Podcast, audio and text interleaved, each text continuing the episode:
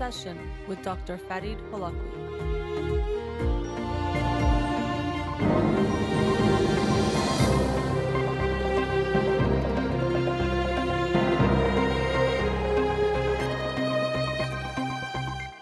Good afternoon and welcome to In Session.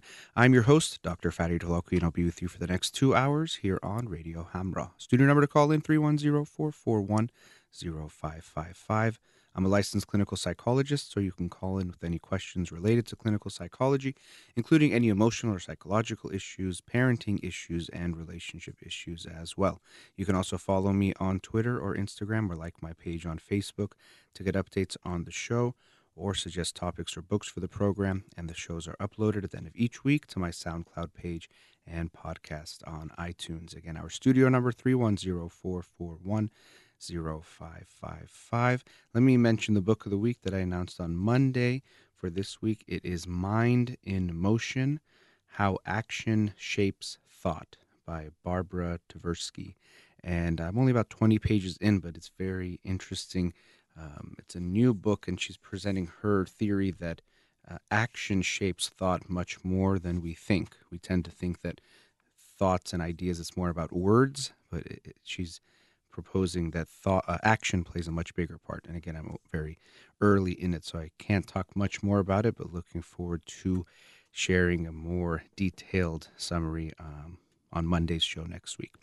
So I wanted to start off today, though, with uh, something very important, a topic that I do discuss a lot, but because yesterday, September 10th, was World Suicide Prevention Day, I wanted to talk about suicide to start off the show and World Suicide Prevention Day was started by the World Health Organization.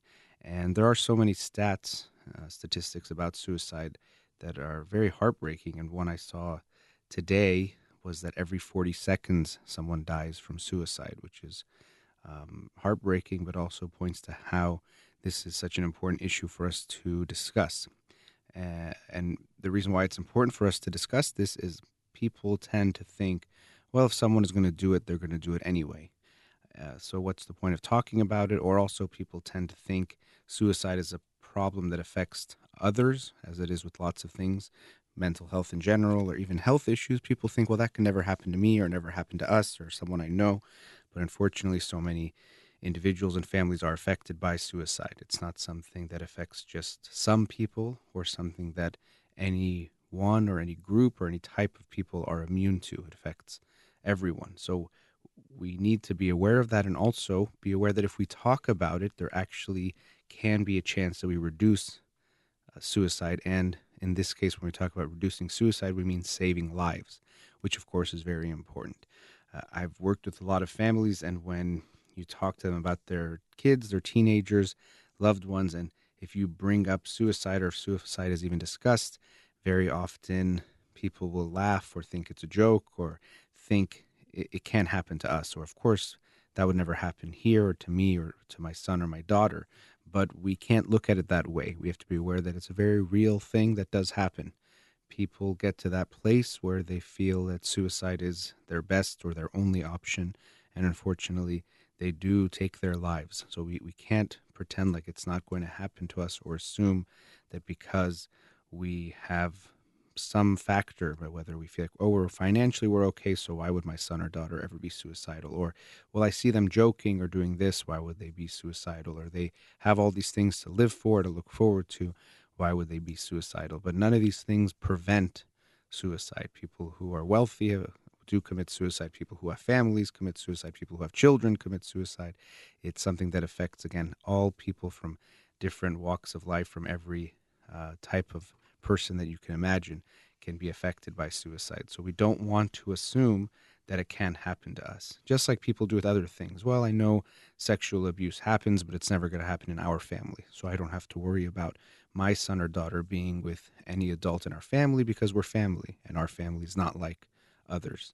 But no, it happens, unfortunately, virtually everywhere. We have to be aware that anyone can be affected by these types of serious issues, and that's why one of my goals on this show is to talk about these taboo and stigmatized issues because I know that the more they remain taboo, the more people are affected and the more people suffer in silence. So, when it comes to suicide, people, of course, if you are suicidal yourself, I hope you will reach out for help. Um, we often talk about how suicide can feel like a permanent solution to temporary feeling. And by temporary, I don't mean something new. Sometimes people have felt depressed for quite some time or felt down for quite some time, but that things can change. And that hopefully people maintain some level of hope that there can be change and they can get help. But I know people can feel very down and feel like nothing can help or nothing will ever be better.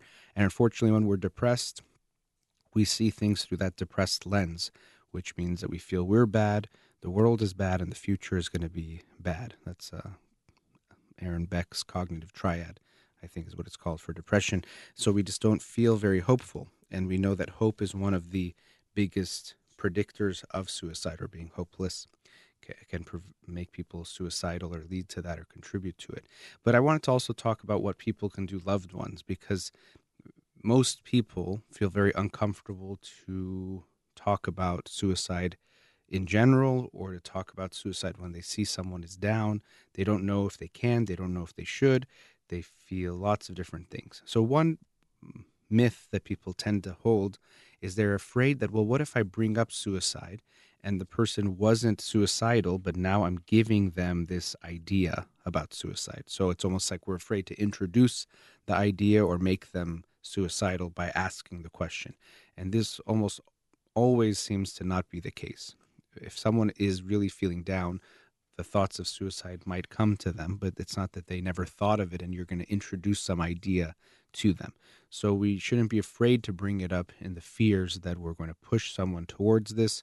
Uh, it doesn't seem that that virtually ever happens. I try to be uh, sometimes not absolute, but with this one we can be virtually absolute. You won't be pushing them towards it. They will just either be there already or they're not, and you're not going to push them there.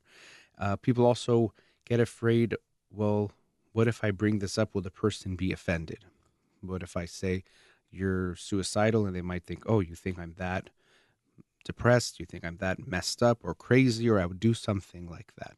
Some people might have a slight reaction in this way, but most people don't.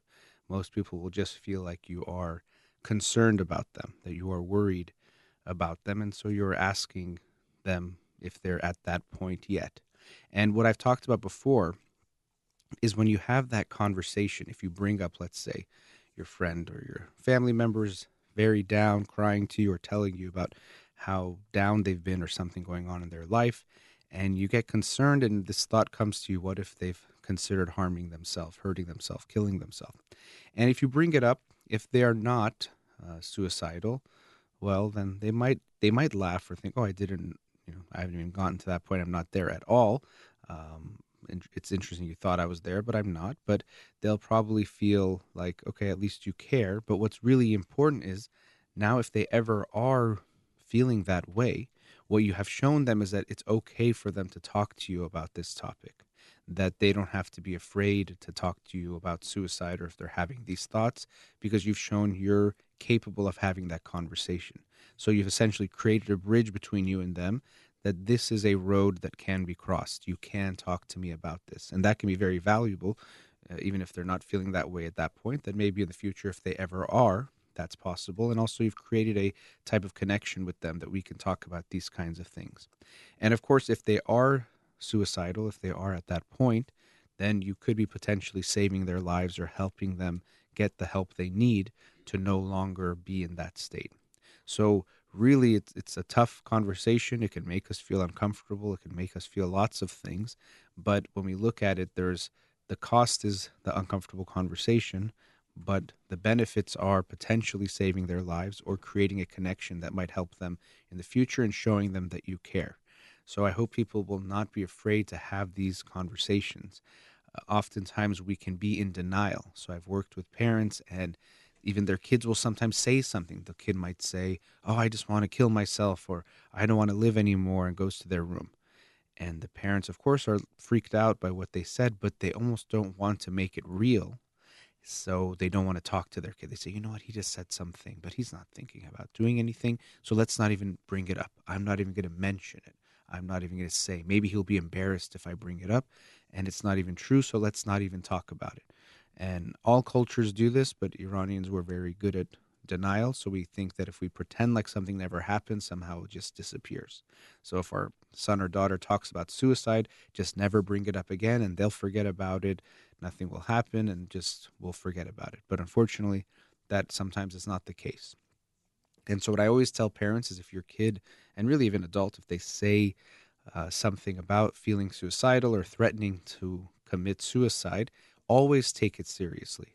And what that means is you don't have to immediately call 911 and call the authorities to come do something, but it means that you're going to talk to them about it. You're going to have a conversation about it. So you're going to say, you know, you mentioned that you wanted to kill yourself or whatever they said, and that concerned me. I wanted to know how you're doing. And maybe sometimes they'll say, oh, no, I was just angry in the moment and I said something, but I'm not thinking about that at all. And you say, okay, I just want you to know you always can't tell me, but I, of course I get concerned when you say those kinds of words because I worry about how you're doing and I would never want something to happen to you, so I'm here for you. And of course, again, if they are suicidal, now you know that you'll have to intervene in some way, get some help, um, do something. We, we obviously just don't want to ignore it. We have to address the situation. Denial is not going to make things go away, it's just our defense of trying to avoid facing something that we're too afraid to face we're too afraid of what might be the truth and the reality that what if our child really does feel that way? What if our loved one, whoever it is, is feeling that?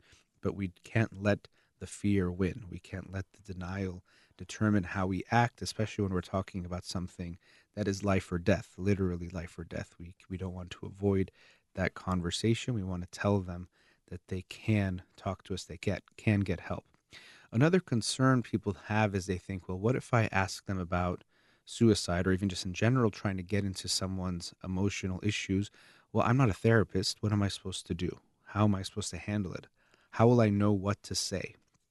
And there are resources online. I think I was seeing something yesterday called the uh, Columbia Protocol, which gives some guidance on what you can say to someone that might help you if they are suicidal and some questions you can ask and you can just follow those questions. But as is the case with anything, if you ask someone about whatever they're going through, we're not supposed to solve it for them. You don't have to think that if someone is suicidal, you are supposed to save their life by actually doing everything. That sometimes does happen. People can lean on one person, or one person can want to feel like their hero and save them and feel like they should do everything. But this is not actually the responsible thing to do, and it's not your responsibility on what to do. You have to actually let them get help or help them get help potentially, but not be the one that's doing the saving. It's just like if someone tells you my house is on fire, you're not going to go over there with cups of water and a hose and try to put out the fire yourself. You're going to help them get help. You're going to call 911 and send a fire truck to their house to put out the fire, but you're not the one that has to do it. Similarly, if your loved one feels suicidal, you don't have to save them all yourself even if you're a therapist, you're not going to be the one that does it all on your own. If I'm talking to someone and they're suicidal, that's a friend or a loved one, I'm not going to be the one that thinks I have to do everything to fix it. I know they're going to need some bigger help. They might need emergency help in that situation, but also long term help as well. So don't feel that pressure that you have to be the one.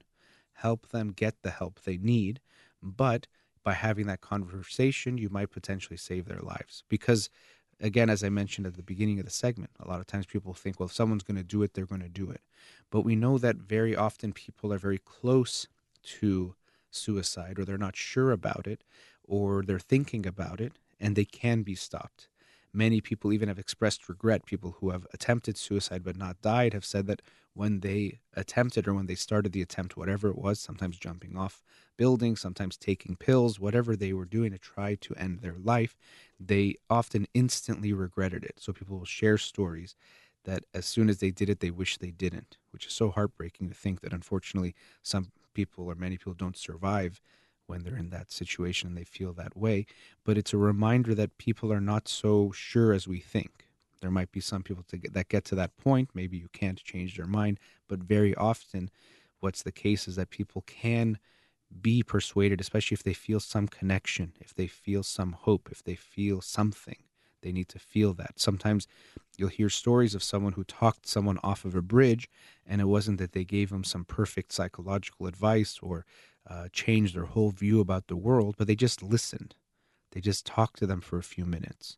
Talk to them. Even sometimes I've heard some stories about someone was on a bridge and they started talking about different things and then talking about sports and just regular things, and it made the person feel different, felt connected in some way, and then they didn't jump. So just talking, just listening can be very powerful. You don't have to put the pressure on yourself that you have to do so much or give the perfect speech or not say anything wrong. And the reason why I say this is that because when people feel that much pressure, they just avoid it altogether. If you think that if I ask this question, I'm then going to have to perform superhuman acts and things that I'm not capable of, well, then you're going to avoid asking the question. But I really hope people will not be afraid to ask, to not think that, well, everything is just going to be okay, which is our default, is to just assume things are okay or again, we want to deny that maybe something is going on and we hope it goes away, but we want to face that because unfortunately we lose too many people every year to suicide, and it's not something that we can't do anything about. We can make more efforts to make it okay to talk, to reach out to people. If you see someone who needs help, or if you're afraid someone is not doing well, don't be afraid to ask. Asking uh, will show that you care. And again, it literally can be the difference between life or death. You might be saving their life by having that conversation. And if you are yourself feeling that way, feeling depressed, I hope you will seek out help and realize that although things might feel a certain way, you might feel stuck, feel like things can never get better. Many people have had that experience, but have changed, or things have changed for them where they don't feel that way anymore. And so I hope every day, every year, we can work towards reducing the lives that are lost to suicide. It's a topic that, because I try to cover mental health issues, I discuss often on the show, but especially yesterday being World Suicide Prevention Day, wanted to talk about it again today. All right, going into our first commercial break, you're listening to In Session with Dr. Farid Holakouee. We'll be right back.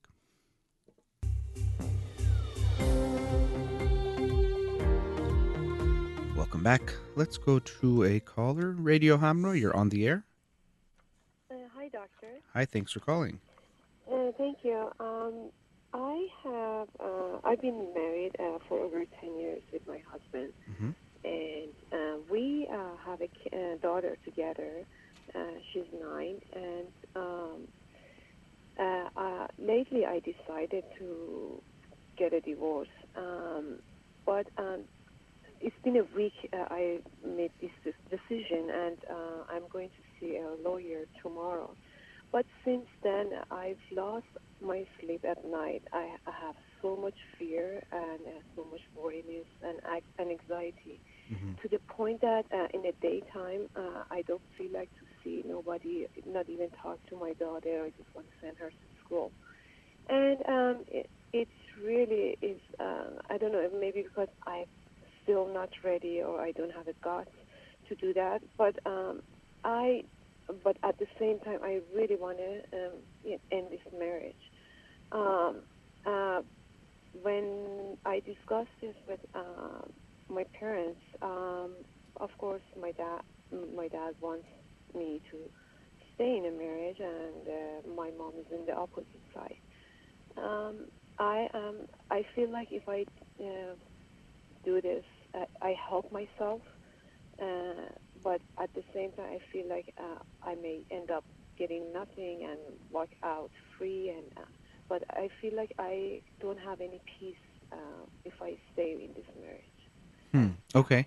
When you say you walk out with nothing, what do you mean?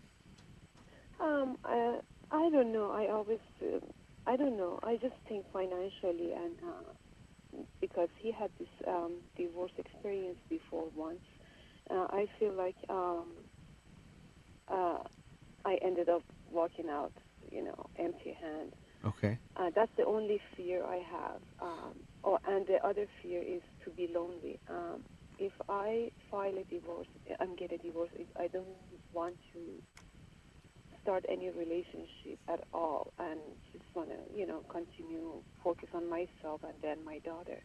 But um, I don't know. I have so much in my brain that it won't allow me to get mm-hmm. sleep at night. Uh, I get I wake up every couple hours and uh, have a nightmare, and I rather to stay up at the night time. Uh, so and I don't know. Yeah. Well, that, I mean, it, it sounds obviously pretty bad what you're going through, uh, and it's not clear what's bringing up all those feelings. Of course, going through something so major like divorce or deciding about a divorce is going to bring up a lot of feelings and um, you know throw you off. But I'm I wanted to know first when you said you want to get out of this marriage, what makes you want to leave the marriage? What's not working for you, or what are your reasons It's for not. divorce? No, it's not. It's, there are so many issues, and I uh, try to. Uh, we uh, we went to many therapy sessions, and uh, but at the end, all they advise that he's the person that he will never change, and uh, I have to make a decision. Um, I try to stay. Unfortunately, that was my biggest mistake. That I I thought if I stay in the marriage, uh, things will improve, but uh, it got worse. And um, I feel like by staying in the marriage, we are hurting our daughter because she's witnessing our arguments or fighting, and um, I don't want that happen to her anymore. So uh, I know she's already down because of the situation. So I'm trying uh, to see what works best. Um, and I don't know if, if I'm going to see the attorney tomorrow. Uh, that was a good decision, or should I start this um, therapy session before I go and see anyone, uh, any attorney to Yeah. provide like a Well, divorce? I mean, you want to make sure, obviously, if you're filing for the divorce, um, that you feel the you're very sure about your decision because it seems like if you're not sure, obviously, it's probably good not to go forward with it. Um, but even and I when I asked you what you don't like, you did say you don't like your husband not trying to make any changes. But I didn't understand what are the issues that you have with him. What are the problems? Um, problems are um, that um, his um, his family, that is his mom, his sister, and his um, um, kids from the previous marriage are the priority. And he always said um, they are the most important things in their life, and my daughter as well. So I'm always, uh, you know, on the bottom of the, his list. But um, the thing is, he tried to, he doesn't communicate with me on anything. It's just saying hi and bye and just mostly communi- and talking with my daughter and um, about school and classes. And um, uh, lately I find out that um, his um, daughter is accepted to um, dental school and he's providing the, he's paying for the school. And then I asked him, like, how much do you pay? He said, oh, you don't need to know. You don't have to know. It's not your place to know, and uh, it's between me and her mom, and you stay out of it. And I feel like I'm, I, I feel so offended by him when he said talk, like he's, he was talking to me that way, um, because after all these years, he still cannot trust me, and um, he cannot discuss these things with me. Of course, I would get upset. It's like wha- because he just tried to limit our lifestyle in order to provide a good, comfortable life for the other kids. But they are the grown-up kids, and, and my only concern was why are you so like acting so stranger to me, you know? And uh, I feel like um, he doesn't want to communicate and no trust, and uh, he, he he he hides many things from me, and uh, that's why I said, well, then why am I here, you know? hmm And, and something you mentioned earlier was that uh, you were hoping things would change in the marriage. And this is, you know, something we always tell people to be aware of that whatever issues you're having with the person, you should imagine they're only going to get worse. But very often, unfortunately, people think, well, this is an issue now, but we'll get married and it's going to go away. But really, the opposite happens. Because it seems like you never were that close to him or connected to him, but you were hoping with marriage that would change. But you do have to also ask yourself, were you afraid to get that close to him or were you afraid to be close to anyone and there was something about him that felt okay but now he keeps pushing you away and and you're not feeling okay in this marriage um, because it seems like he's been the same for these 10 years from what you're saying it's not that things have changed so much but that the hiding continues Yes.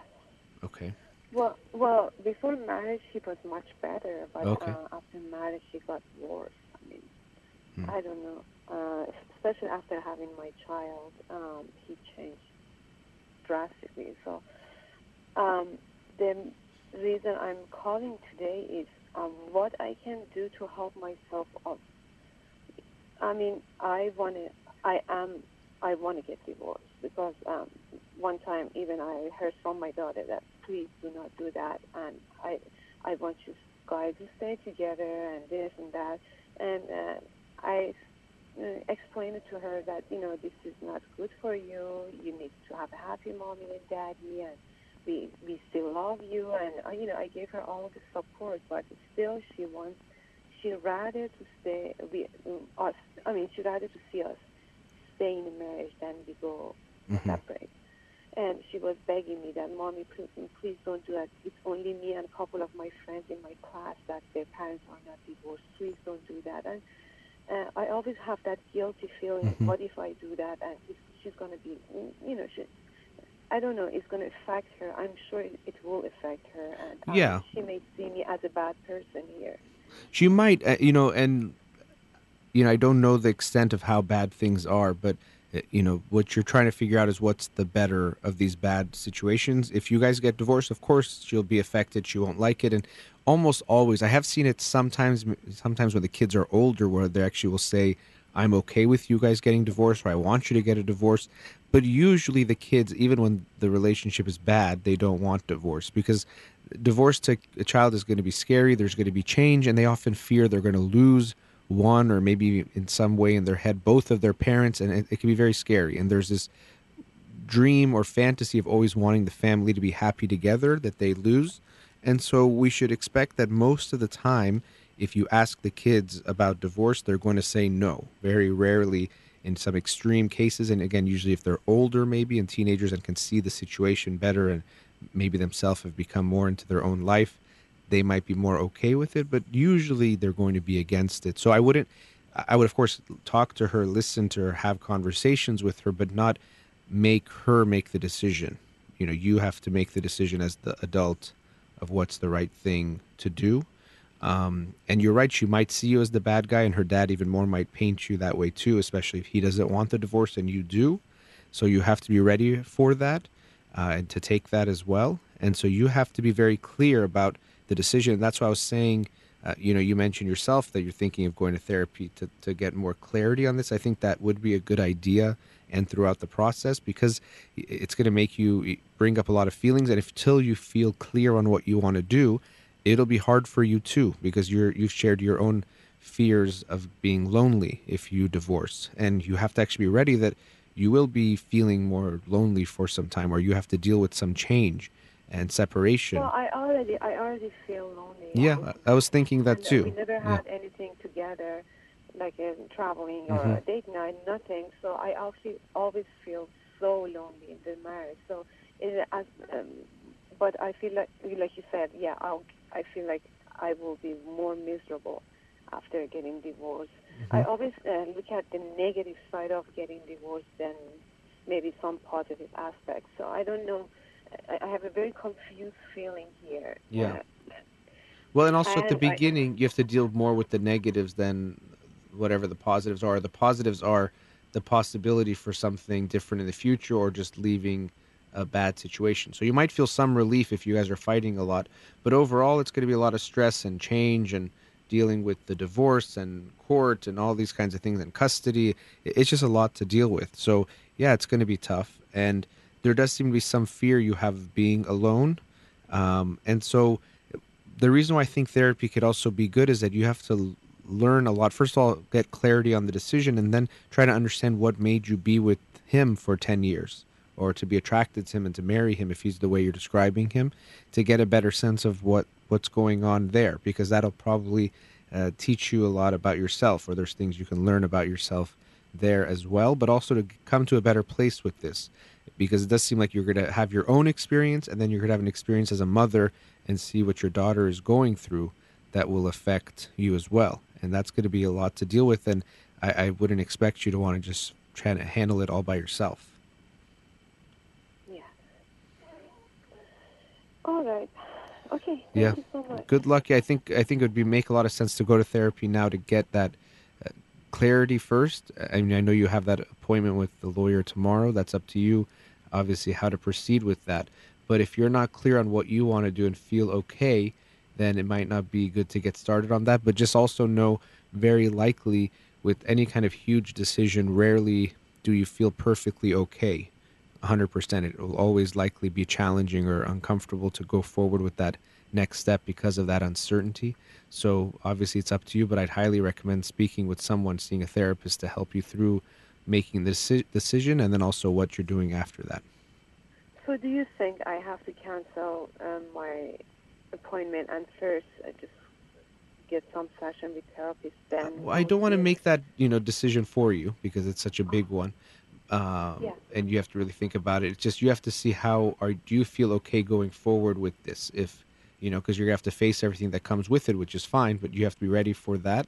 Um, and, and the reason why it's complicated is because, like I said, something like this at times it'll never feel perfectly easy or okay. You might always feel very uncomfortable or nervous about it, even if it is the right choice. And so that's what makes these things hard, is that you might not have 100% clarity at any point. Um, if you're not so sure, if you're not ready to face your daughter with this or face what's going on, then that's going to be your decision to make of if you want to postpone it or do what you can. Because also, when you go to therapy, it's not that if you go once, everything is going to be clear to you. You know, it's going to be part of a process.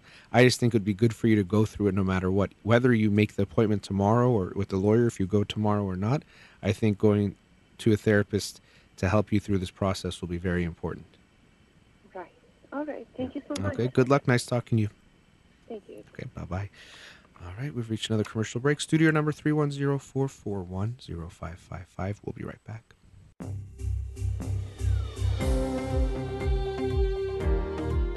Welcome back. Let's go to another caller. Radio Hamrah, you're on the air. Hello. Hello, can yes, you hear me? yes, I can. Thanks for calling. Yeah, thank you. Thank you for listening to me. Sure. Uh, I don't know where I can start it. Then, uh, I got a second married with the, the you know, I'm Persian, uh, Uh-huh. with the American guy who grew up here in, in South of America, in uh, Houston.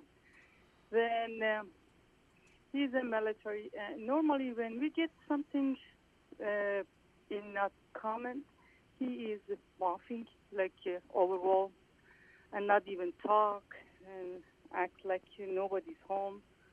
As uh, that bother me. You're saying when you guys have, to, you want to have an, a discussion or something, he gets that way? No, if something's not in com- for example, if uh, if something happening that he doesn't like or or he asks me to do something, or, I mean something that's not in his uh, what I said idea that I'm not uh, following. Uh, he's just taking, uh, he's overwhelmed and not talking to me, not even eat with me, and all this. And we- are married for four years, and we been, knew each other about 10 years. We both have children, and they, mm, they grow and they're out. I'm like 54, Uh-huh. and he's 57.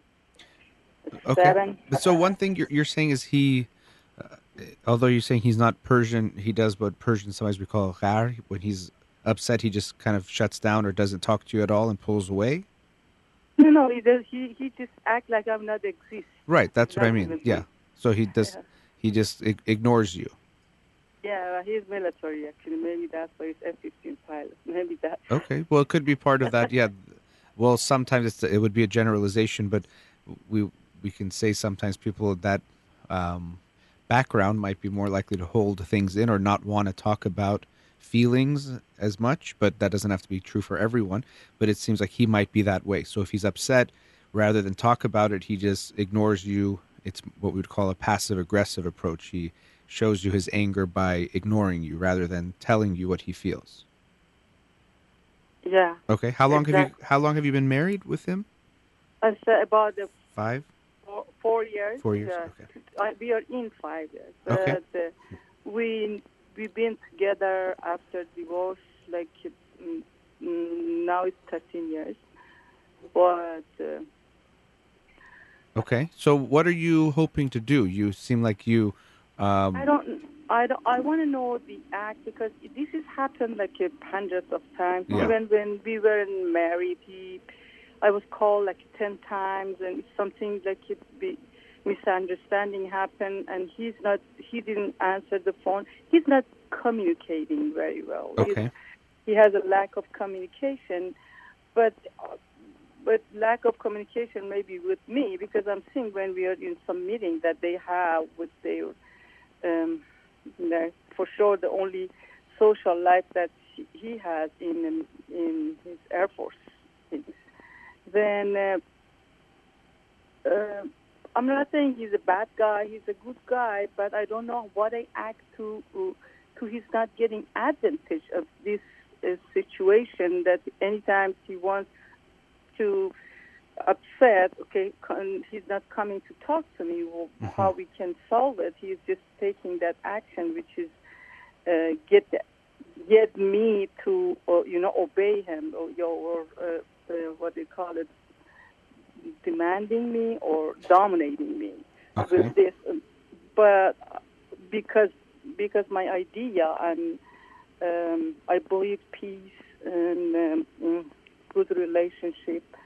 Uh, that's why I don't like to be like that, and I am always the one who just puts step forward and Well, that's yeah, that's the problem. Is that it, it's complicated. and It's not that there's an easy solution, but when you, it seems that when he something happens, he gets upset, he shuts down, and he keeps he puts a wall between you and him. He ignores you, and that starts to make you feel anxious and not feel good. So you give in to what he wants to then make him to get him back.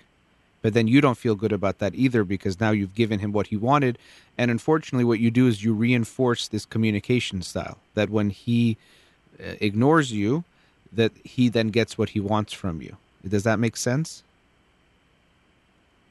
yeah, I want to know what attitude I have to get to to give him a lesson. Hey, that's not the right way to Sure, it. and it's not about necessarily teaching him a a lesson. I can understand what you're saying, but we don't need to play a game back. But you can you ha- you have to probably be more direct with him. You can let him know. And like I said, I don't want you to think this is going to be an easy solution because it's been years of you and him communicating a certain way, and also it seems like probably even more years that that's how he communicates. So it's going to be tough to change um, that. But you have to let him know. It seems that you don't want to talk, but I want us to talk about this issue. So whenever you're ready, we're, I want us to talk about it. But don't just give him what he wants. And you might have to tolerate him being uh, separate from you and not being there. But then also when things are better, I'm imagining you've talked to him about this, but you guys have to talk about this issue that you're not okay with the way he communicates and that he shuts down when things are not okay. So for yeah, go ahead. You know, I, I, I whatever you're saying, I did it like it ten times or more. I'm Mhm. just saying ten because maybe hundred times. hmm I talked to him. I said, look, this is even in this situation, when we get calmed down, when we have a good, nice, and peaceful relationship, I start talking to him and say, hey, Will, I love you. I love you. Even you, I love you the way you are, but this is not the way that always you are uh, mm, putting your step. Anytime, even when I'm trying to talk stuff like this, he walk away he's running away from the talk even about it. He doesn't want to talk, or he was uh, changing the subject, or he acting like oh, okay, but he's not saying okay. Yeah. Uh, look like, but, but he he you know he's doing it again and again and Mhm. again, and uh, and that's bothering. Of course. And so And no, no, no, now like about ten days he's not talking to me. yeah, that, well we, were, we were we were traveling in somewhere we had a good time. In the way back, I was drove back, and he wants to go straight to home. And then just I was trapped. I, it's something stupid. I mean, uh, we said, okay, let's drop my mom, and then we go home. And he was falling asleep. Maybe that was my fault. And uh, and I did, I. But I just said, okay, I go. But if he was, he did something stupid, and that make us to a little connection, not then he not talking to me. The problem. Okay. Well, let me stop you there not- for for a second because not- hold on one second. Yeah. So, um, one thing I also wanted to bring up. I know you're saying he doesn't want to talk about things, or and it could feel like he doesn't care. Uh, but usually, when people are the way you're describing him, it's actually because they can't handle it and almost they care too much. So they do some research when they show couples who are fighting, and there's something we call stonewalling, which is what he's doing, which is where one person just completely checks out. So a classic example is a husband and wife are having a fight, they're going back and forth, back and forth, and then the husband gets to a point where he just can't take it anymore and he just watches the TV and the wife will still be talking, but the husband won't even look at her and he just watches the TV, completely ignoring her. And if you look at that interaction, the way the wife will feel is that he doesn't even care. He doesn't care about me, and he is so calm and relaxed and doesn't care at all. But actually, if we measure things like his heart rate, we'll see that his heart is going really fast, meaning that he's actually overwhelmed. It's not that he doesn't care, it's actually he's just too emotional too uh, too much is going on inside of him to handle the situation so he's checking out. Now it would be much better if he communicates that i'm getting overwhelmed or this is too much let's take a break. But it's actually that he's feeling too much not too little. Um, unfortunately with your husband it seems that he just can't tolerate these conversations at all when they become about conflict or emotions are not feeling good and so he goes to that place and doesn't tell you anything and you've mentioned the word peace a few times. It seems that you don't like the conflict feeling and things are not okay. So eventually you give in. And so this pattern has continued, but I can see how you're very unhappy about this pattern. And it doesn't seem like he is willing to make any changes, or at least hasn't so far. So it's frustrating for you. That that's understandable. Yeah, but is that you know my uh, okay? The the question is, I'm doing the same. I think that's wrong. What do you mean I the same? Myself, because when he's, he's not talking to me, and then I said, okay, you know, okay, I'm not talking. When I cook and put the food out for him, he's not touching it. And but the some important happen. I have to talk to him. For example, something we have to make a decision of it in a life, and, and that minute, and next day they're gonna come and do something. I have to know what his opinion is, and he's he's he's not talking. And even I write it down and said, for example, tomorrow this is going to happen. Are you agree with it? Or they coming? Or, and you know, he's not saying the answer. I, mean, I think I don't know. Is this the right way that I'm doing to writing it down? You know, I want to I want to give myself uh, uh, knowledge. What attitude is the best to do in this situation? Be normal, like you talk to him, mm-hmm. even he's No, I mean, ignoring I think you have to let him Be know you're. normal. I think you have to let him know you're not okay with how things are. And Oh, oh I, I mean, oh. and just, but not, you know, not, and don't make your goal. How do I just get him to talk? Because I think that's what you you're feeling is like, if I can make him talk, I'll do anything, any technique, any method. But to me, always the best method is to be honest, and you just let him know, look, this is not okay for me if we don't talk for ten days. We need to talk about what's going on. We have to either resolve the issue or deal with it.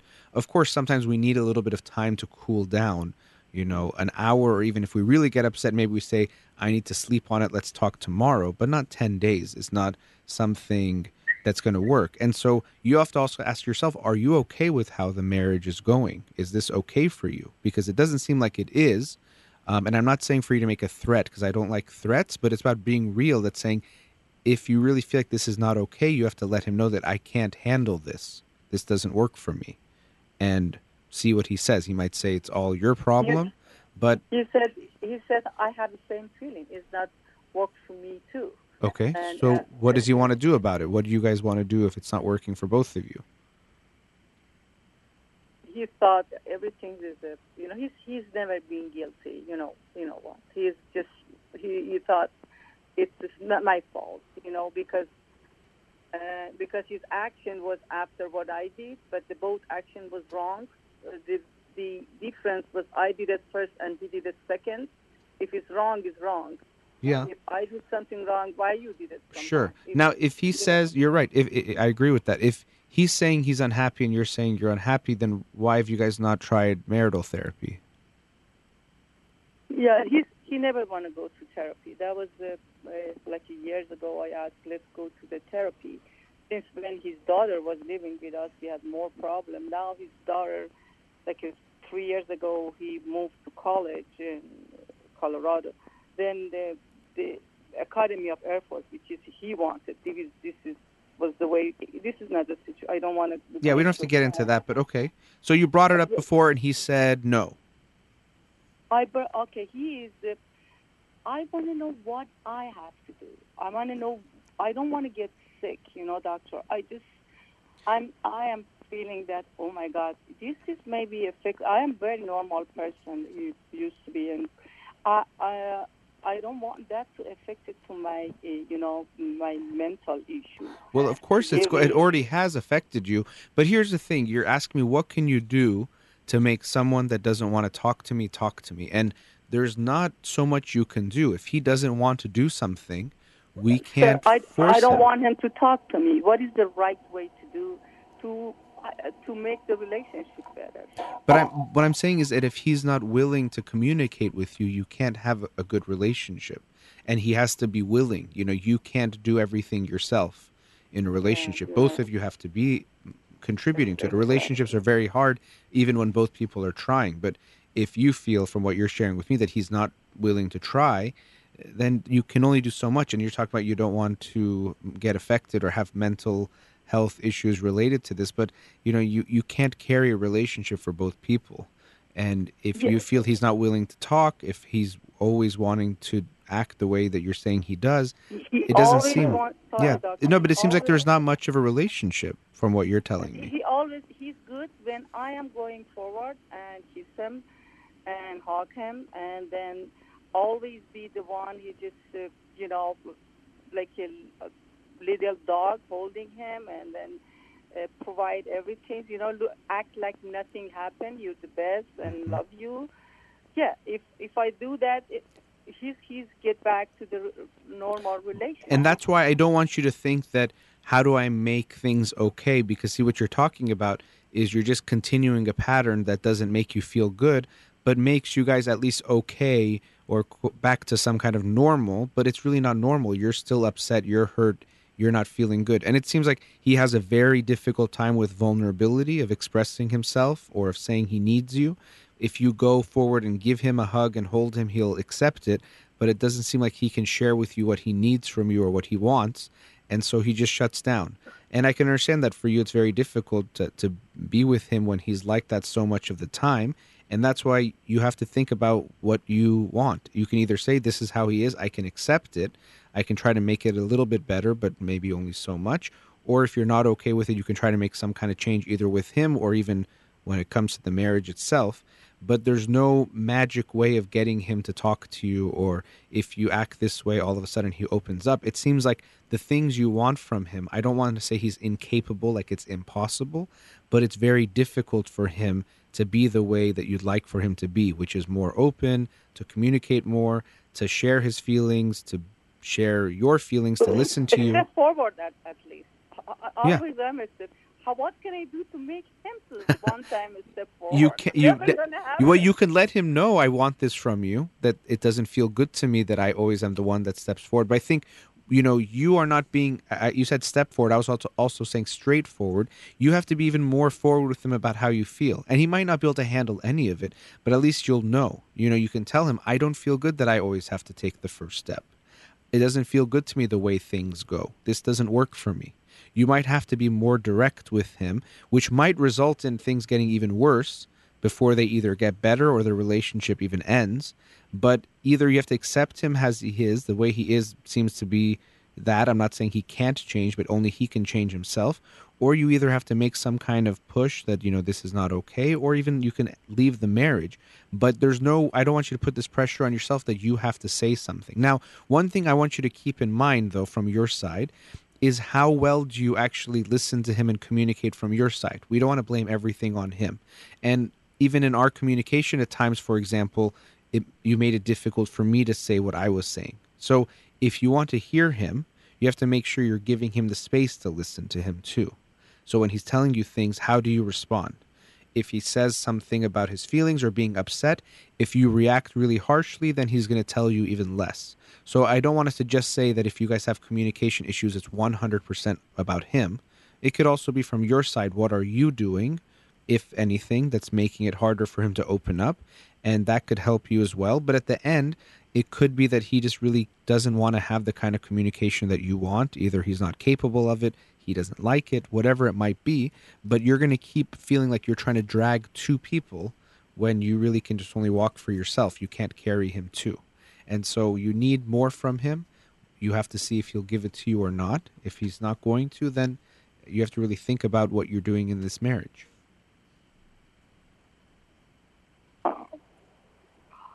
Oh. What do you mean, doctor? What- I didn't get the Which part? mean the last part. Well, if you don't, if you're telling me you're unhappy in the marriage, then of course leaving the marriage is a possibility. I'm not suggesting you should do that, but you have to look at that possibility. You know, doctor, everything is percentage. There is not hundred percent. Okay. I know for sure for my age, and then I, I like to be married. I like to have somebody to be with, but I I know he is not the hundred percent the person that I want. Even maybe not fifty or sixty, maybe not sixty percent, maybe it's fifty percent. But in somehow, uh, I have to tell you, he's not there. Uh, he is a good guy. He is honest. I'm not saying he's a bad guy. You know, those those is so I know. I exactly. Sure, I, but I'm saying he might not be the right guy for you. I'm- Oh yeah. Yeah, that, I'm not. I'm just saying.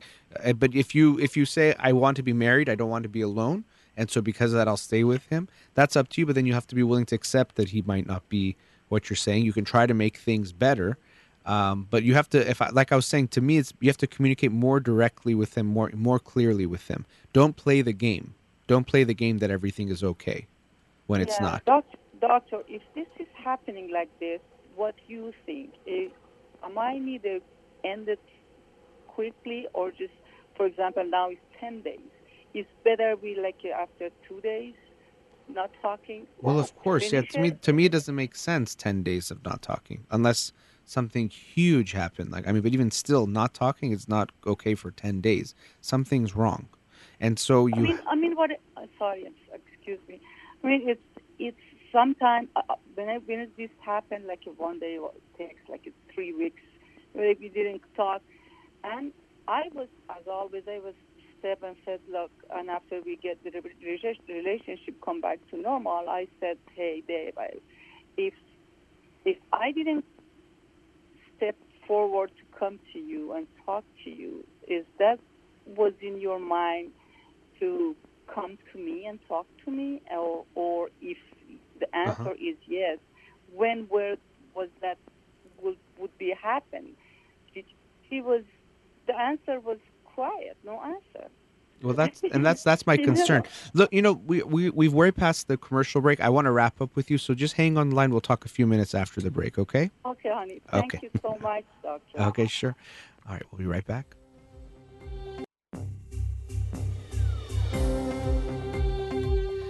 Welcome back. Before the break, we're with the caller. Let's go back to her now. Caller, are you still there? Yes, I am here, doctor. Yes. So we were talking about your relationship with your husband, and the communication is not how you want it to be.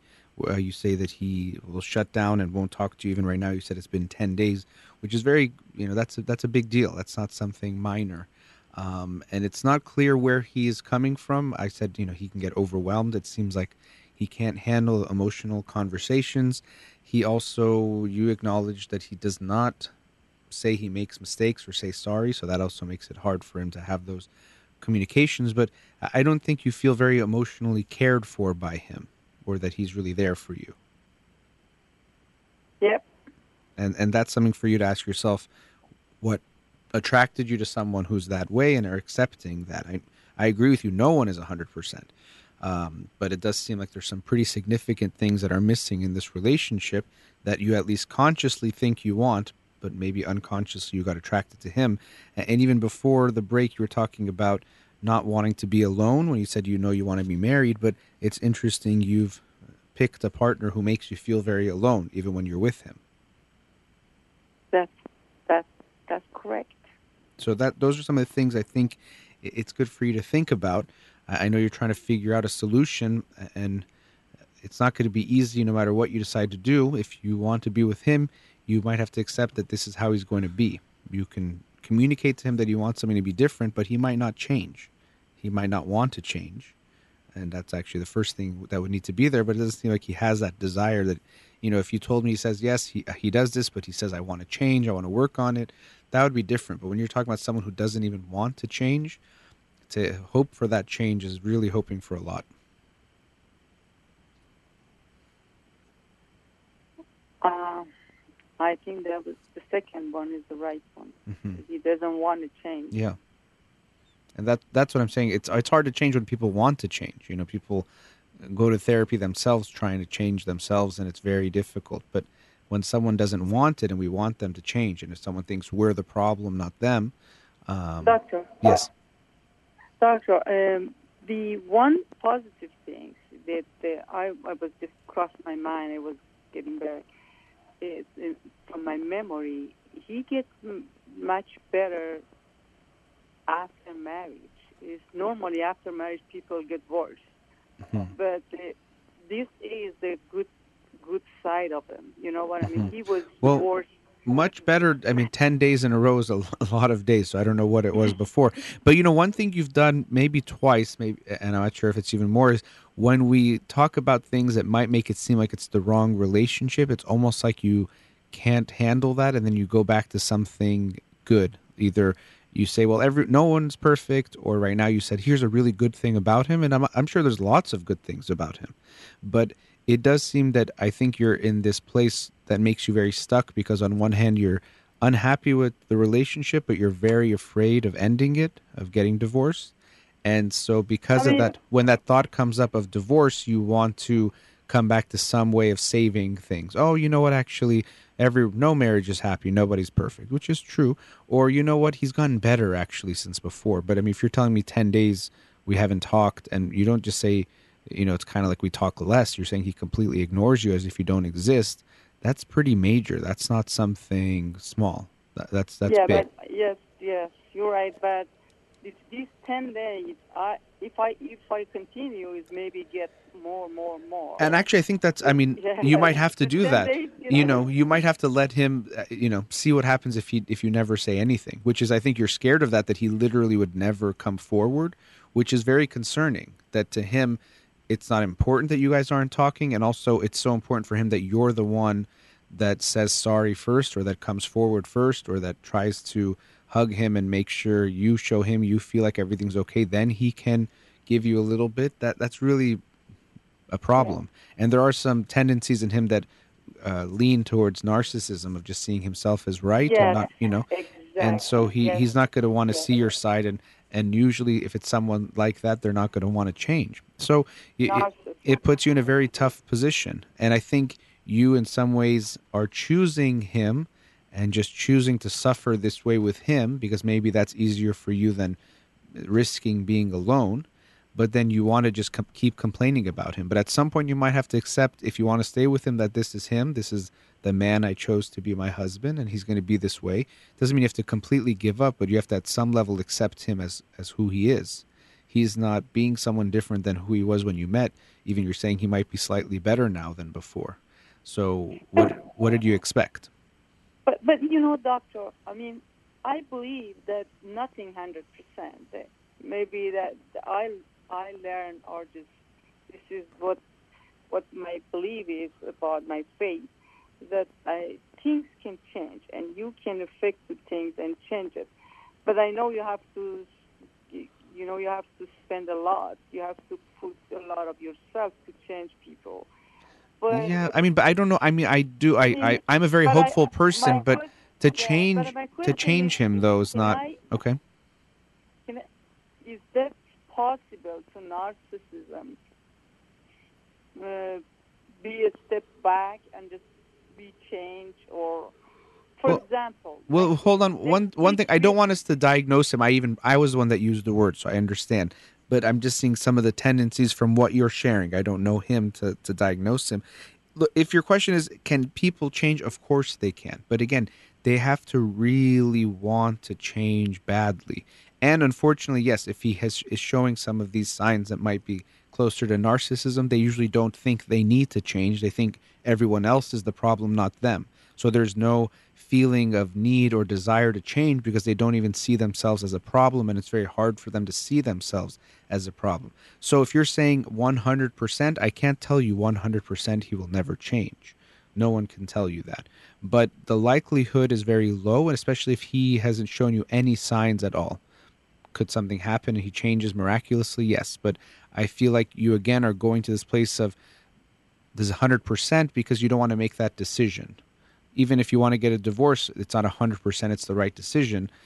But either way, we can't say anything's 100%, and it makes it very easy for us to stay in the same place. Well, I don't like my job, and there's not 100% that the other job is better, and no job itself is 100%, so I'm going to stay at my job. And a lot of people do that because they're afraid of taking that step of ending something Yeah. and not knowing what's going to happen. It's scary, but we we're very good at convincing ourselves of whatever we want to do or whatever we want not to do to keep things the same.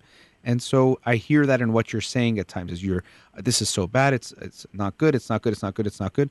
Well, what about divorce? Well, you know what? Nothing's 100% and he's actually better than he was 8 years ago.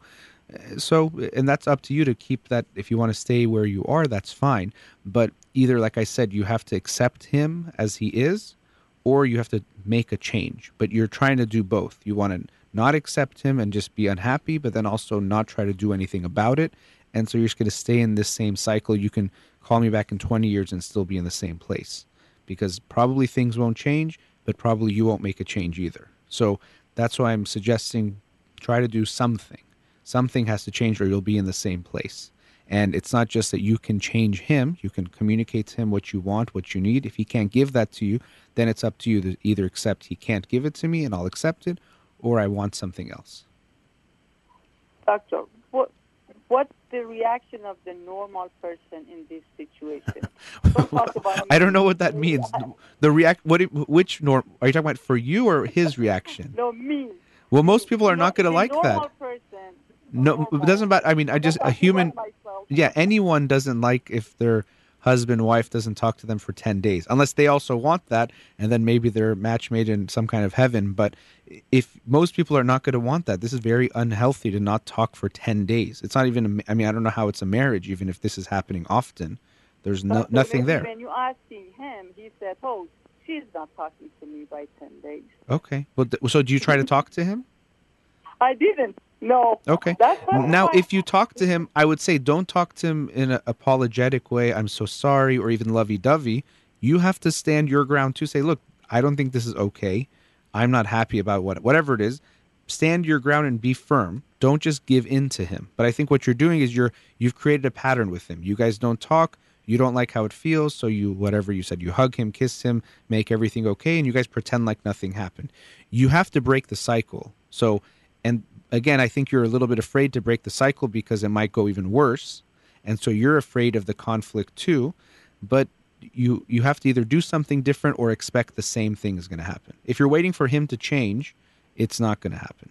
So if you want to make a change, it's up to you. So yeah, I, you could talk to him like, look, this is not okay. We don't talk for 10 days. This is not marriage. What's going on? I don't like this. I'm hurt by what you did. I feel like if I never make the first step, you won't make the first step, and that doesn't feel good to me. And so you can be firm with him. He might not like it. So I'm not saying what I'm telling you to do is going to make him feel so happy and give you everything you want. He might even want to get a divorce if you talk to him in a certain way or if you act a certain way, and that's that can be okay too. But if you want something different, you have to act different than what you've been doing. So yes, you can be different in what you do. Maybe he'll act the same, maybe he won't, but I wouldn't keep staying in the same place. Mm-hmm. Yes. Okay, but good luck. But yeah, one more thing that he is. uh, But quick, I kind I have other people uh, that I want to get to. So Okay. yeah. so Thank you so much. Yes, Thank nice your talking to you. It was very, very pleasure talking to you. Have a great day. Take care. Have a great day. Bye bye. All right, going into another commercial break. We'll be right back.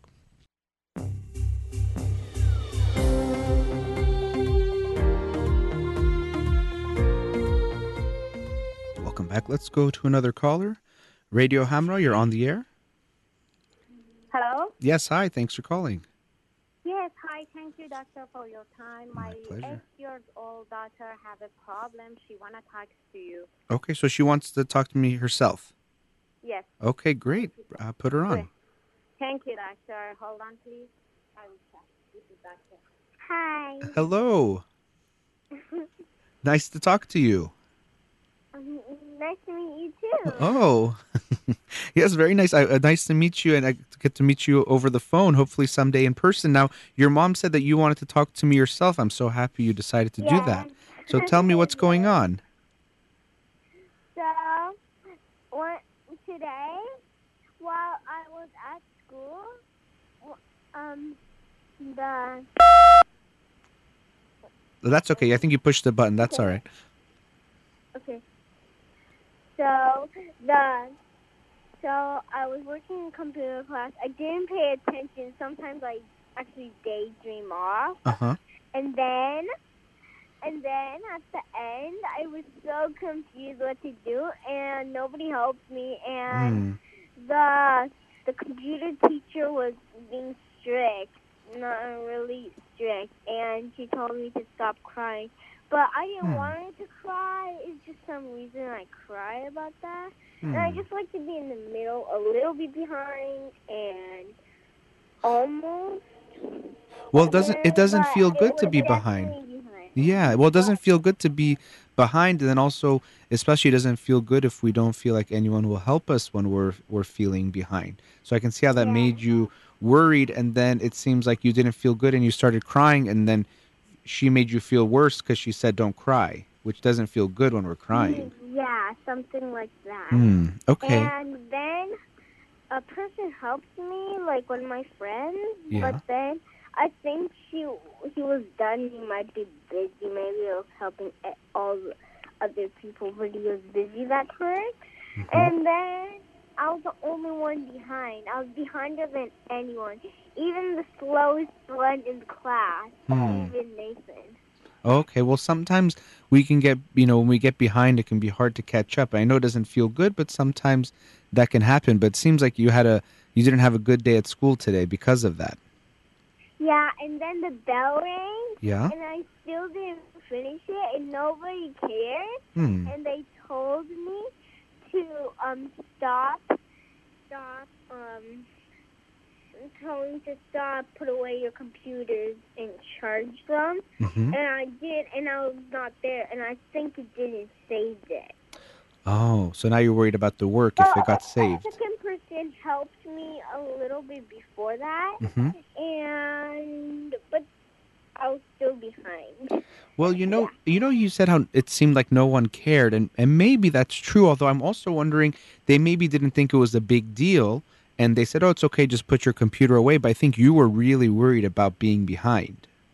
Yeah. Does it does it really bother you if you get behind or if you feel like you get something wrong? Yeah, it really Mm. bothers me. Yeah, I feel like that's tough. You put a lot of pressure on yourself to get it right. Right. Hmm. Yeah, so I think that's why that's when I was hearing your story, I thought, you know what, maybe they did care, but they just thought, oh, it's okay. She's just behind on this computer assignment, but we have to go so she can put her computer away. But to you, it seemed like they didn't care because they didn't realize how much it was bothering you. Yeah, and, and the bell rang, so that was school over, and now I'm at home doing my homework. Oh, wow. Okay, so you're already doing your homework. It seems like you work really hard for school stuff. Yeah, but two, sometimes Wednesdays could be the worst day, I realize.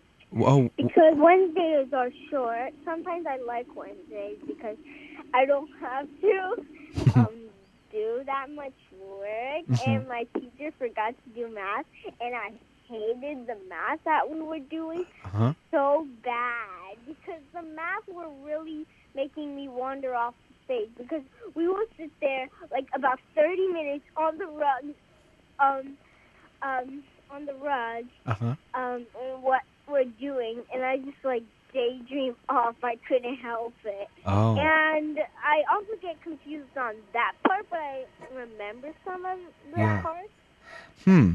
You know, you know, you mentioned the daydreaming. Everyone daydreams sometimes, but some people they daydream more than other people. Like it's it's harder for them to stay focused, so they daydream more, and then it makes it hard for them to pay attention. And then, like you felt today, they can fall a little bit behind, and then because they don't understand, they feel even more confused, and they might daydream more. So I don't know if that happens for you. Do you feel like you daydream a lot, or just sometimes in some classes? Actually, a lot. Hmm. That is. Yeah. But not in art because art is pretty, I focus a lot. Yeah. And on art, it's kind of a little bit, their instructions are shorter to tell them. Mm-hmm. So I don't really go behind. And I don't really daydream because all the times when they're overing math, it's like 30 minutes long or so. Yeah. And I just daydream and every single time. Hmm. But on Wednesdays, sometimes the teacher forgot to overdo math, and that's when I really enjoy enjoy Mhm. because I hate the math that we were doing. Oh. It really bugs me because it takes me for an hour or thirty minutes Oh, wow. to do math. Like to do the math homework? Yeah, but I don't have any math in there. She forgot it. So yeah, today you don't have it. I'm, I can see how you're happy about that. That you don't have to do it today, and then but then you probably have to do it again soon. What are you guys learning in math? Um, a lot of stuff that's really hard for me, Hmm. and I had to daydream because it's really boring. Yeah, To just stay there for 30 minutes doing nothing is really boring. it, I could see how it feels boring. It, and you know, sometimes when we feel bored, it's like because something is boring, or sometimes if it's really hard. Sometimes if it's too easy, we get bored, and sometimes if it's too hard, we get bored because if it's too hard, we don't understand it, so we like just daydream. We stop paying attention because that doesn't make any sense. So it's like, okay, well, I can't even understand what's going on, and that's why sometimes it can help if we get some help. Maybe when it comes to math, your mom can help you, or you guys can get a tutor. Maybe it'll help you. So if you're understanding it better, maybe it won't get so boring. But that's just something you can think about and also talk to your mom about. Maybe that'll help you. But the bad news is you don't have a substitute in third grade. And she didn't even hire any. Uh-huh. And this is also the thing that I don't really like. Sometimes tomorrow I'm going to have math again because we forgot the lesson. Right. And we also had to do computer. And I think I don't really like my computer teacher anymore Hmm. because she's being really rude to me now when I'm in third grade. She's being really strict now. Huh. When you I was in yeah, when you're saying she was strict, grade, yeah. Go she ahead. was strict, but she was not strict that time. Mm. She doesn't have to be always strict. She's been strict to me. Yeah. And so when I could see how you don't like that today, when you said she was strict, was that because she told you to stop crying? Yeah, I think I was kind of acting strict a little bit. Yeah, maybe that didn't feel good. You know, I could see how you're saying you don't like her because of what she did, and I can see how you why you don't like what she did today. But I'm also thinking, you know, sometimes maybe someone does something we don't like, and instead of we say that we just won't like them anymore, sometimes we can go talk to them and share with them what we felt and what happened and maybe things can actually get better. So maybe you and this your computer teacher even though right now i can see how you feel sad about what happened today in class and also how she told you to stop crying and that that made you feel bad and that she was being too strict but maybe even your mom or someone can help you to go talk to her and you can share with her what happened and what you were feeling and why you got so worried and that when she said stop crying it didn't feel good and maybe you and her actually can have a good relationship you can actually be closer with her It's because the bad news is that Mm-hmm. you have to like raise your hand, uh-huh and sometimes she doesn't come to me anymore. It's just weird. huh She just came to me like three times, and Hmm. she just came to the rest of the people and just left me there. Huh so you felt like she was kind of ignoring and I you couldn't even solve my problem because Yeah. my account, I think it was probably broken or something. And while I was trying to um trying to fix it, it, it didn't work. hmm And it's because my le- my password was wrong. While I was doing my username, it was still wrong. A person helped me, but it was still wrong. I don't get it. Like there's like a glitch or something, like a virus in my computer hmm that they got for new. And the bad news is in third grade is um that I don't know that you actually have more homework. yeah usually you know each year you do probably get more sides- It's not you don't get to have a break until Friday. That's a long time. Yeah. But on Mondays for second grade, you just have to do like about not the second page. I have to do second pages on Monday. It's like not fair. Yeah, I can. It seems like it's too much work sometimes. Yeah, and sometimes they do give kids a lot of homework. But you know, we're I have to stop because we go to commercial break. But then I want to keep talking to you. Okay, so I'm gonna put you on hold, and then in like four or five minutes, I'm gonna bring you back, and we could talk some more about what's going on at school, and then also I want you to tell me a bit about how your mom and how people at home are helping you deal with these issues because you always have them to get help too. Okay, so I'm gonna put you on hold. We're just gonna say a, a quick little, not goodbye, but talk to you soon. Okay. Okay. Okay. All right. You're listening to In Session with Dr. Farid Holakouee. We'll be right back.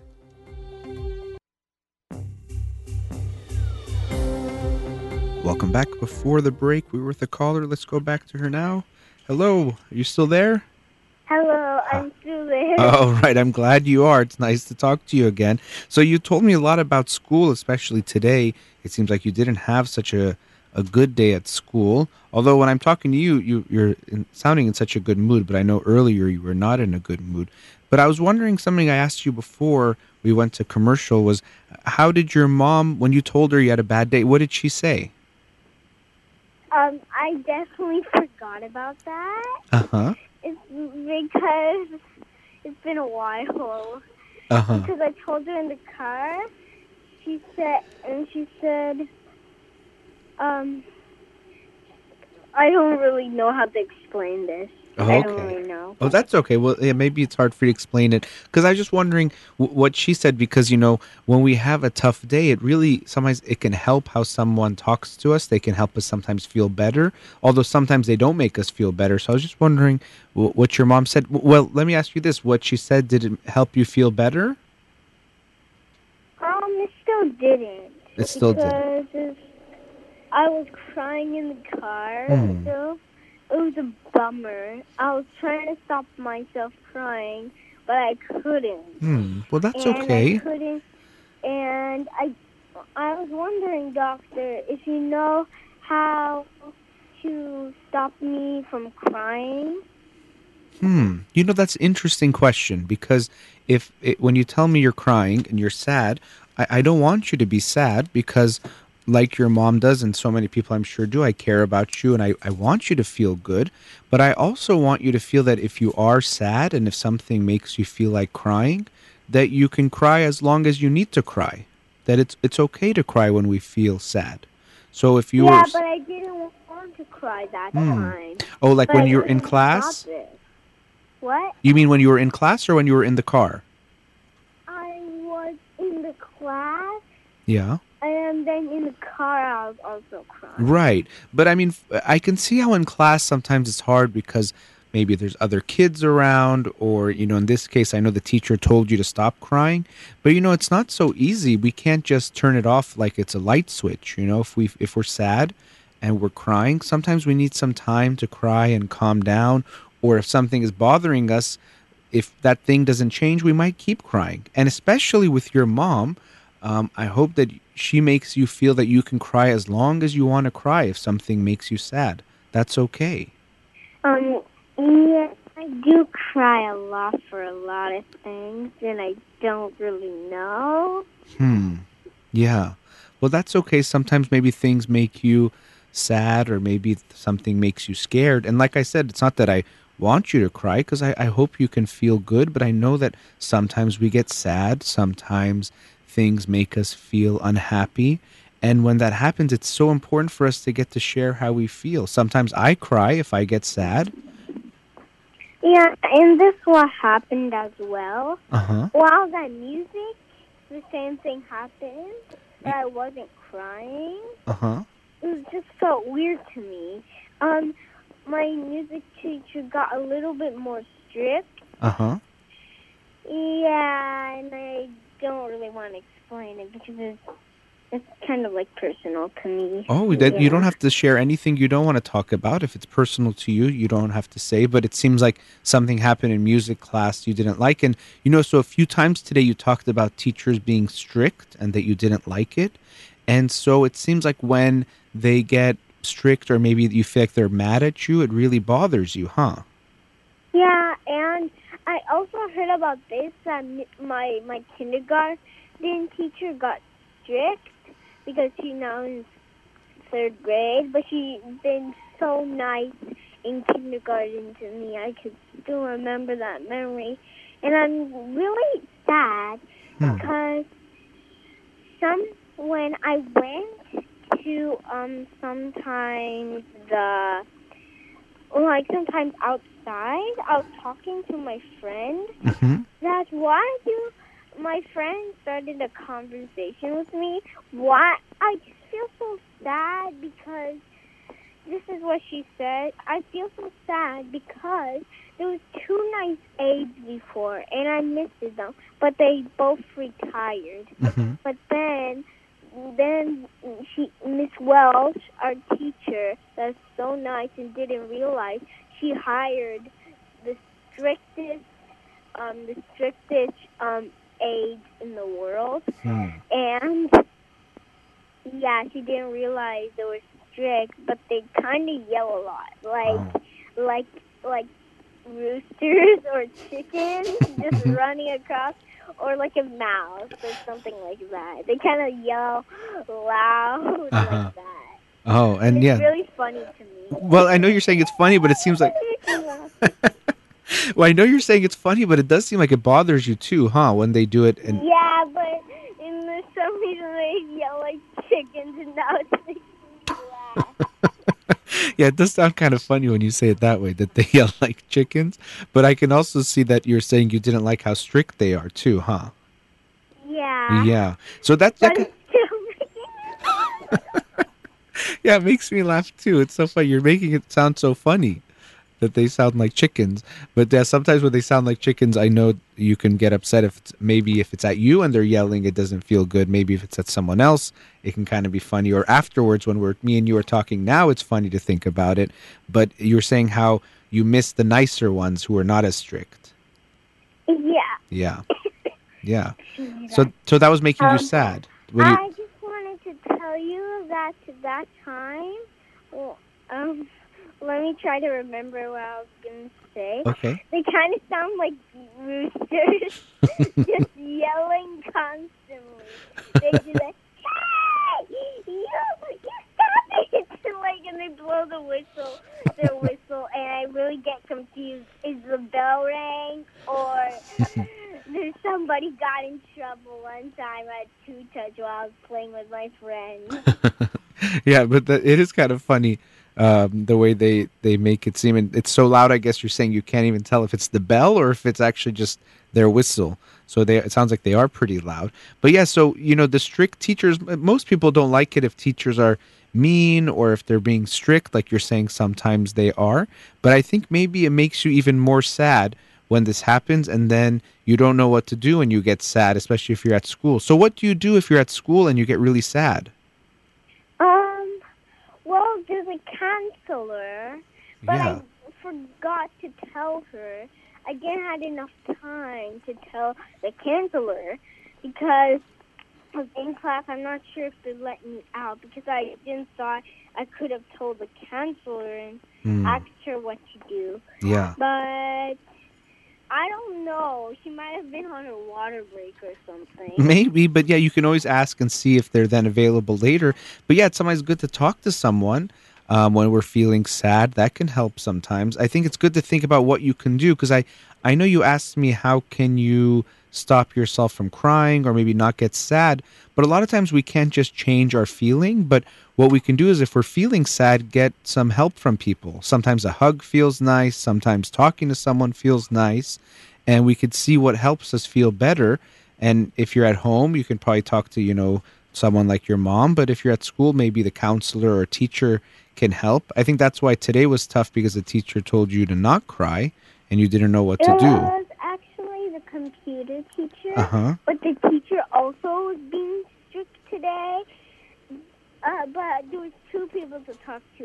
Mm. Miss Wells, hmm that she visited the art class. That was uh, that's when it started not happening. Mhm. And. Mm-hmm. but Miss Wells is all the way at the principal office, but Oh. she doesn't let anyone come in. I At see. least thing I don't really know. She doesn't let anyone come into her office. Oh, okay. Yeah. Oh, so maybe you can't always talk to her, but hopefully there's someone. Now, I just want to tell you something. We have like four minutes left. Okay, I just want to give you that warning so you know how much time we have. Okay. Okay. So, was there anything because we just have a few minutes? I wish I could talk to you even longer, and you can always call again another time. Um, but I'm wondering, is there anything we haven't talked about that you wanted to make sure you told me or you asked me? I think that's all it, but I want to tell you, my mom said that you could have played with kids. That you you can have play dates? Yeah, you said you could. You, you, my mom said you could visit. I could visit you in your office. Oh, well, if you ever come, so I live in Los Angeles. I don't know how far you are, but if you're ever in Los Angeles, you can come visit me or visit us here at the radio station. We'd be so happy to see you. I am in Los Angeles. Okay, well, then you can have them call the office. So you guys called one number, and then I can give your mom the other number. And then if you ever wanted to come in, um, the office number, if she's listening, it's 310 441 5111. So if she calls and then she wanted to come, you guys can come visit the, the radio station. Okay. Yeah, if you think that'd be fun, we'd be very happy to see you. Okay. Thank you, doctor. Bye. Bye. Nice talking to you. Thank you. Bye. And Thank you. Thank you so much, Dr. Thank you. You know, just because I have, I mean, uh, that was uh, such a delight. I was so happy to talk to her, and I really meant if you guys wanted to come sometime to visit, that would be fine. But I did, you know, I was asking her, but I hope um, you heard some of what I was saying of how uh, when she's sad, I, I wanted to know how you respond to her because that is very important to give her that space that we can't just make her not be sad, but we want to let her express her feelings, share what she's feeling. Sure, uh, doctor. I always to, uh, tell her, uh, don't worry. Yeah. It, uh, it's not worth uh, uh, to cry for Well, that's the part- that's what I'm- If, when you fail, even if Sure. you get D minus, it doesn't matter. The I agree with that. Thing for Yeah. us is that you be happy. Well, that's always ask her to right be happy. but that's that's what i'm saying is i want you not to put so much pressure on her to be happy i think it's great to not put pressure on her that if she gets a d whatever grade she gets you're going to love her and it's okay. But we also don't want to put the pressure that she shouldn't cry or she can't cry. Uh, i'm not saying like i was telling her i don't want her to be sad. I don't want her to cry but i do want her to be able to express her feelings whatever the feelings are. So um, you know, a lot of parents they think their job is to make sure their kid is always happy, and I don't want you to put that pressure on yourself or on her. That if she's sad, she's allowed to cry for 10 minutes. Because, you know, even she was asking me, how can I stop myself? I don't want her to feel like she has to stop crying. I want her to feel that if she's crying, she can cry as long as she wants, and you'll be there for her to keep crying and express her feelings. And whenever she's ready to talk, she can talk about it, but you're there for her. So if you can make that shift from we want her to always be happy to it's okay for her to be sad, uh, and not put that pressure on her so that it's okay for her to be sad too. Okay, sure. Yeah. Thank you. And I hope you guys will come visit. But really, it was so so nice to talk to her. Uh, please give her a hug from me since I don't get to see her Uh, yet. Thank you, doctor. Sure, sure. We will come to your office because uh, I asked her before to talk to you first, and then I was sure she'll be interested in to visit you. Okay. Sure. Well, we'll Thank see. You, we'll see. What we can do. But I was very happy to talk to her today. Again, give her a hug from me and nice talking to you both. Have a great day. Thank you. Okay, take care. Bye bye. Bye. All right. So uh, sometimes, you know, I always love what I get to do, but some days I feel it even, even more. And talking to her was, was such a delight. So I'm so happy to have talked to her. I'm glad she called. Uh, and also thank you to all the callers and the listeners and to Ghazaleh who was here in the studio, always helping out. Uh, you've been listening to In Session with Dr. Farid Holakouee. Have a wonderful day.